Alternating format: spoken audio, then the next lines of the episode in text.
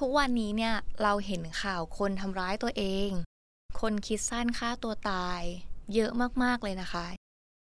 เยอะจนเรารู้สึกว่า เอ๊ะจริงๆแล้วมันเกิดอะไรขึ้น เป็นเรื่องของความเครียดหรือเปล่า เป็นเรื่องของภาวะเศรษฐกิจตอนนี้หรือเปล่า หรือว่าเป็นเรื่องของโรคซึมเศร้า หลายๆ คนก็มีเหตุผลที่แตกต่างกันไปนะคะทำไมเราถึงไม่อยากอยู่แล้ว เจนก็เป็นคนหนึ่งที่เคยรู้สึกว่าไม่อยากอยู่แล้วเหมือนกัน ตายตายไปเลยมันน่าจะดีกว่า เพราะว่าตัวเจนเองอะค่ะ เคยเป็นโรคซึมเศร้า แล้วก็เข้ารับการรักษาอยู่ประมาณหนึ่งปีกว่าๆเลย หาหมอ หาจิตแพทย์ กินยา แล้วก็พบนักจิตวิทยาด้วยในเวลาเดียวกัน เราดูแลตัวเองรักษาตัวเอง โดยใช้เวลา และมันก็ค่อยๆดีขึ้น ตัวเราเองรู้สึกว่าเราแข็งแรงขึ้น และน่าจะกลับไปใช้ชีวิตไปทำงานได้เหมือนปกติแล้ว แล้วมันก็เป็นเรื่องบังเอิญมากๆที่ เราได้มาอยู่ที่นี่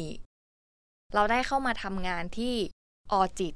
ที่ปรึกษาเกี่ยวกับสุขภาพจิตใจได้เกือบหนึ่งปีแล้ว เราได้ให้กำลังใจ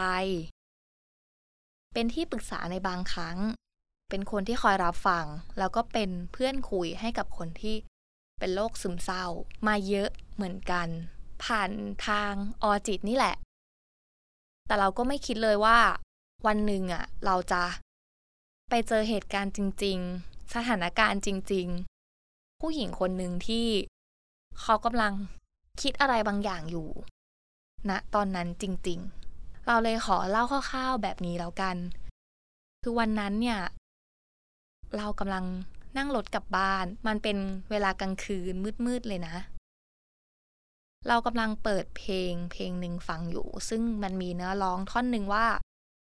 มองไปที่เส้นขอบฟ้างดงามแม้ห่าง ยังมีคนเคียงข้าง ตรงนี้ยังมีใคร ที่แล้วมาให้มันผ่านไป แม้เรื่องราวมากมายแค่ไหน มันเป็นเพลงทบทวนของ วง Modern Dog เพลงนี้เนี่ยกำลังดังอยู่ในรถเรา แล้วเราก็ขับรถขึ้นสะพาน ข้ามแยก แยกหนึ่งซึ่งมันไม่ไกลจากบ้านเราแล้ว อีกนิดนึงเราก็จะถึงบ้านแล้ว รถก็วิ่งด้วยความเร็วอยู่นะ เรานั่งในที่นั่งข้างๆคนขับ เราก็มองออกไปที่หน้าต่าง ชมวิวของเราตามปกติแบบที่เราทำในทุกๆวันเลย แต่วันนี้เรามองไปเห็นรถคันหนึ่งจอดอยู่บนกลางสะพาน แล้วเราก็ยังเห็นอีกว่า มีผู้หญิงคนหนึ่งอะนั่งอยู่บนราวสะพาน หันหน้าออกไป มือหนึ่งอะเขาเหมือนว่ากำลังจะคุยโทรศัพท์อยู่ แล้วอีกมือหนึ่งเขาจับราวสะพานเอาไว้ เราเห็นแบบนั้นจริง ๆ แล้วเรา รีบหันกลับมามองแฟนเรา แล้วบอกในสิ่งที่เราเห็นไป แต่แฟนเราบอกว่า ก็ไม่เห็นอะไรเลย ในใจตอนนั้นเราคิดว่า เอ้ยหรือว่าสิ่งที่เราเห็นมันจะไม่ใช่คน เพราะว่าเราฟังเรื่องผีบ่อยมากๆ แต่เราก็ตกลงกับแฟนเรานะว่า ขอวนรถกลับไปดูอีกรอบดีกว่า ในระหว่างที่เรากำลังนั่งรถกลับไปตรงนั้นน่ะ หลังเรานั่งไม่ติดเบาะแล้วนะ คือเรารู้สึกว่าภาพที่เราเห็นน่ะนะมันเป็นภาพจริง ๆ แล้วเราจะทำยังไงดี เราอยากไปถึงตรงนั้นเร็วๆ แต่พอเราไปถึงอะเราตัดสินใจอยู่สักประมาณแป๊บหนึ่งนะว่า เฮ้ยแล้วเราจะลงไปดีไหม เขาจะตกใจเราไหม เขาจะตกใจแล้วเผลอกระโดดลงไปหรือเปล่า เขาจะรู้สึกไม่ปลอดภัยไหม ที่เจอเรา แต่ในใจอีกใจหนึ่งเราก็คิดว่า เฮ้ย แต่ถ้าเราไม่ลงไปอะ่ะแล้วเขาเป็นอะไรขึ้นมา เราคงจะรู้สึกเสียใจมากกว่า การที่เรานั่งเฉยๆบนรถนี้ เราก็เลยตกลงกับแฟนว่าโอเคงั้นเดี๋ยวเราลงไป เธอนั่งอยู่บนรถแล้วก็ลองโทรแจ้ง หน่วยงานใดสักหน่วยงานหนึ่งดูแล้วกัน เขาจะได้ไม่ตกใจด้วยที่เห็นผู้ชาย เราค่อยๆเดินลงไป เดินลงไปแบบ พยายามจะมีสติให้มากที่สุด แต่เราก็มองท่าทีเขาแล้วนะ เขาก็ไม่ได้รู้สึกตกใจ หรือว่าหันมามอง เราเลยแม้แต่นิดเดียว เขามองตรงไปข้างหน้าอย่างเดียว เราก็ค่อยๆเดินเข้าไปหาเขา ในระหว่างนั้นมีรถคันนึงมาจอดด้วยเหมือนกัน ใจหนึ่งเราแอบคิดว่าเอ๊ะหรือว่าเขาจะรู้จักกันนะ เขาอาจจะมาช่วยคุย แต่จริงๆแล้ว เขาไม่รู้จักกันเลย เราก็ทำอะไรไม่ถูกเนาะทำได้อย่างเดียวก็คือ ค่อยๆเดินเข้าไป แล้วก็กล่าวสวัสดี เราพูดไปเลยว่าสวัสดีค่ะ แบบเนี้ย อืม แต่เขาก็เงียบ ในระหว่างนั้นเราก็มองท่าทีเขาไปด้วยนะว่า เอ๊ะเขามีท่าทีต่อต้านกับการเดินเข้าไปของเราหรือเปล่า ถ้าเขาต่อต้าน เราก็คงไม่เดินเข้าไปหาเขาแน่ๆ แต่เขานิ่งมากๆ แล้วเขาก็ร้องไห้ไปด้วย แล้วก็คิดว่า เราเดินเข้าไปหาเขาดีกว่า เชื่อไหมว่าเราค่อยๆเดินเข้าไปหาเขา เข้าไปที่ด้านหลังของเขา แล้วก็ค่อยๆกอดเขา กอดเหมือนเรากอด ให้กำลังใจเพื่อนของเราเองอะเราค่อยๆ กอดเขาแน่นขึ้น แล้วเขาก็ร้องไห้ แล้วเราก็บอกว่า ไม่เป็นไรนะ ลงมาก่อนนะ เขายอมลงแต่โดยดี เราและพี่ผู้ชายคนหนึ่งช่วยประคองเขาลงมา เพราะเขาลงมายืนที่พื้นแล้วอะสิ่งแรกที่เขาทำคือ เขาโผล่กอดเราและร้องไห้โฮเราเลยถามเขาว่าเป็นอะไร ด้วยน้ำเสียงเบาๆแบบนี้เลยนะ เขาตอบกลับมาว่า หนูเป็นซึมเศร้า เชื่อไหมในตอนนั้นเรา เราจะร้องไห้เลยนะ เราน้ำตาคอแต่ เรารู้ว่าเราไม่ควรร้อง แล้วเราก็บอกเขาว่า ไม่เป็นไรนะ เราก็เคยเป็น เรารักษาอยู่ตั้งนานแน่เขาก็บอกกลับมาว่า แต่หนูรักษามาทั้งชีวิตแล้วนะ โอ้โห เรานี่แบบอึ้งอยู่เหมือนกันนะ ซึ่งเราเข้าใจความรู้สึกเลยว่า เขาพยายามที่จะรักษาแล้ว เขารักษามามากจริง ๆ แล้ว แล้วมันคงเป็นความรู้สึกที่เขาสุดแล้วแหละ เขาถึงพูดออกมาแบบนี้ได้ ในระหว่างนั้นเขาก็ร้องไห้นะ แล้วก็มีพี่กู้ภัยมาถึง มีพี่ตำรวจมาถึง เขาก็กอดและร้องไห้อยู่แบบนั้นเนาะ เราก็เลยตกลงกับพี่กู้ภัยว่า งั้น เดี๋ยวเราขับรถไปส่งเขาที่บ้าน ด้วยกัน โดยเราเนี่ยจะเป็นคนขับรถของเขาเนี่ยกลับไปเอง แล้วเดี๋ยวเขานั่งไปกับเรา แล้วก็มีพี่ผู้หญิงกู้ภัยอีกคนน่ะนั่งไปด้วย ในระหว่างที่เราขับรถไปส่งเขาอะเนาะเราก็ได้มีโอกาสพูดคุยกับเขา ซึ่งเรารู้เลยว่า เขาคงเหนื่อย เขาคงท้อ เขาคงผ่านความรู้สึกอะไรมาเยอะมากๆแล้วอะและเขาก็พยายามในทุกๆวันแล้วนะ ที่จะทำให้ตัวเองดีขึ้น เขาอยากหาย มันไม่ใช่ว่าเขาไม่สู้ ไม่พยายาม แบบที่หลาย ๆ คนมองคนเป็นโรคซึมเศร้าเลยอะอืม ทุกคนที่เป็นโรคซึมเศร้าอะอยากหาย เราเชื่อแบบนั้น แต่ว่ามันไม่ง่ายเลย มันไม่ง่ายจริง ๆ ทุกคน หลาย ๆ คนนะหนูอาจจะมองว่า โอ้ยมันก็เรื่องแค่นี้เองอะแค่ลุกออกไปหาอะไรทำอะก็คงจะหายแล้วมั้ง เปลี่ยนวิธีคิดอะเดี๋ยวก็คงดีขึ้นแล้วแหละ แต่เชื่อไหมว่าในคนที่เป็นซึมเศร้าอยู่อะ พวกเขาไม่มีแรงที่จะทำแบบนั้นหรอก ความดาวอะ มันวิ่งเข้ามาหาพวกเราเอง แล้วเราก็กลัวไอ้ความรู้สึกนั้นมากๆเลยนะ เราอยากจะวิ่งหนีความรู้สึกนั้นน่ะ แต่มันวิ่งหนีไม่พ้นจริง ๆ เราอยากจะเล่าให้เข้าใจง่าย ๆ เลยนะ ในมุมมองของเราที่เราเคยเจอมาเหมือนกัน ตอนนั้นอะเราเป็นซึมเศร้านี่แหละ เราพยายามทำตัวทุกอย่างให้มันปกติที่สุดเลย ตอนนั้นอะเราอยู่กับเพื่อนของเราใช่ปะ มันเป็นสถานการณ์ที่ปกติมากเลยทุกคนเราเดินออกไปตลาดไปซื้อของกินกับเข้ามาบ้านกับเพื่อนของเรานะ เราถือถุงของกินมากมายเลย ตอนเย็นๆแต่มันคือแบบแบบเดียวเท่านั้นนะเราจับมือเพื่อนเราแล้วเราบอกว่า มึงมันมาอีกแล้วอะแล้วเราเศร้ามาก ความรู้สึกหดหู ความรู้สึกว่ามันไม่อยากอยู่แล้ว ความรู้สึกว่ามันทรมานมาก ๆ จน ไม่อยากจะอยู่กับสิ่งนี้เลยอะแต่มันก็ต้องอยู่เพราะว่ามันหนีไม่พ้น มันเหมือนมีก้อนเมฆก้อนหนึ่งที่เฝ้าดูเราอยู่ แล้วอยู่ดีๆ แวบเดียวเท่านั้นอะ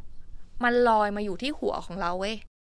อยู่บนหัวของเราเนี่ยแหละ เป็นเมฆที่ดำมากๆ เราสักพักหนึ่งฝนมันก็ตกตกตกตกตกใส่เรา ใส่เราคนเดียวเลยเว้ย ถึงแม้เราจะพยายามวิ่งหนีออกไปแค่ไหนอะ มันก็ยังตกอยู่กับเราเนี่ยแหละแค่คนเดียว ขนาดตอนนั้นเราอยู่กับเพื่อนนะเราไปซื้อของกินกลับจากตลาดมา มันยังเข้ามาหาเราได้ขนาดนั้นน่ะ นี่แหละมันเป็นความรู้สึกหนึ่งเป็นมุมมองมุมมองหนึ่งสำหรับคนที่เคยเป็นมาก่อนเนาะรักษามาก็นานด้วยอะ่ะแล้วก็เคยทำลายตัวเองด้วย ผ่านความรู้สึกที่มันอาจจะคล้าย ๆ กัน เราไม่กล้าบอกหรอกว่า มันเป็นความรู้สึกที่เหมือนกัน เราเจอทั้งคนที่เข้าใจเรามาก และไม่เข้าใจเราเลย ซึ่งเราก็เลยอยากจะบอกว่า อย่าไปบอกว่าเขาไม่รักตัวเอง จริงๆ แล้วเขารักตัวเองมากๆเลยนะ แล้วเขาก็รักคนรอบข้างด้วย เขาอยากมีความสุข และเขาอยากให้คนรอบข้างเขาเนี่ยมีความสุข เขาอยากประสบความสำเร็จ ในเรื่องใดก็แล้วแต่ อยากเป็นที่พึ่งพาได้ให้กับครอบครัวหรือแม้แต่ตัวลูกแม้แต่ตัวพ่อแม่ แต่วันหนึ่งอะสถานการณ์มันไม่ได้เป็นแบบที่เขาตั้งใจที่จะทำมันออกมา มันเกิดการผิดหวังผิดพลาดขึ้น เขาก็เลยเสียใจมาก ๆ เลยไง จนไม่รู้ว่าจะ handle ไอ้ความรู้สึกนี้ยังไงดี จนไม่รู้ว่าจะไปต่อยังไงดี ถ้าวันหนึ่งนะคะ เราบังเอิญ เห็นคนคนหนึ่งมาบ่นกับเรา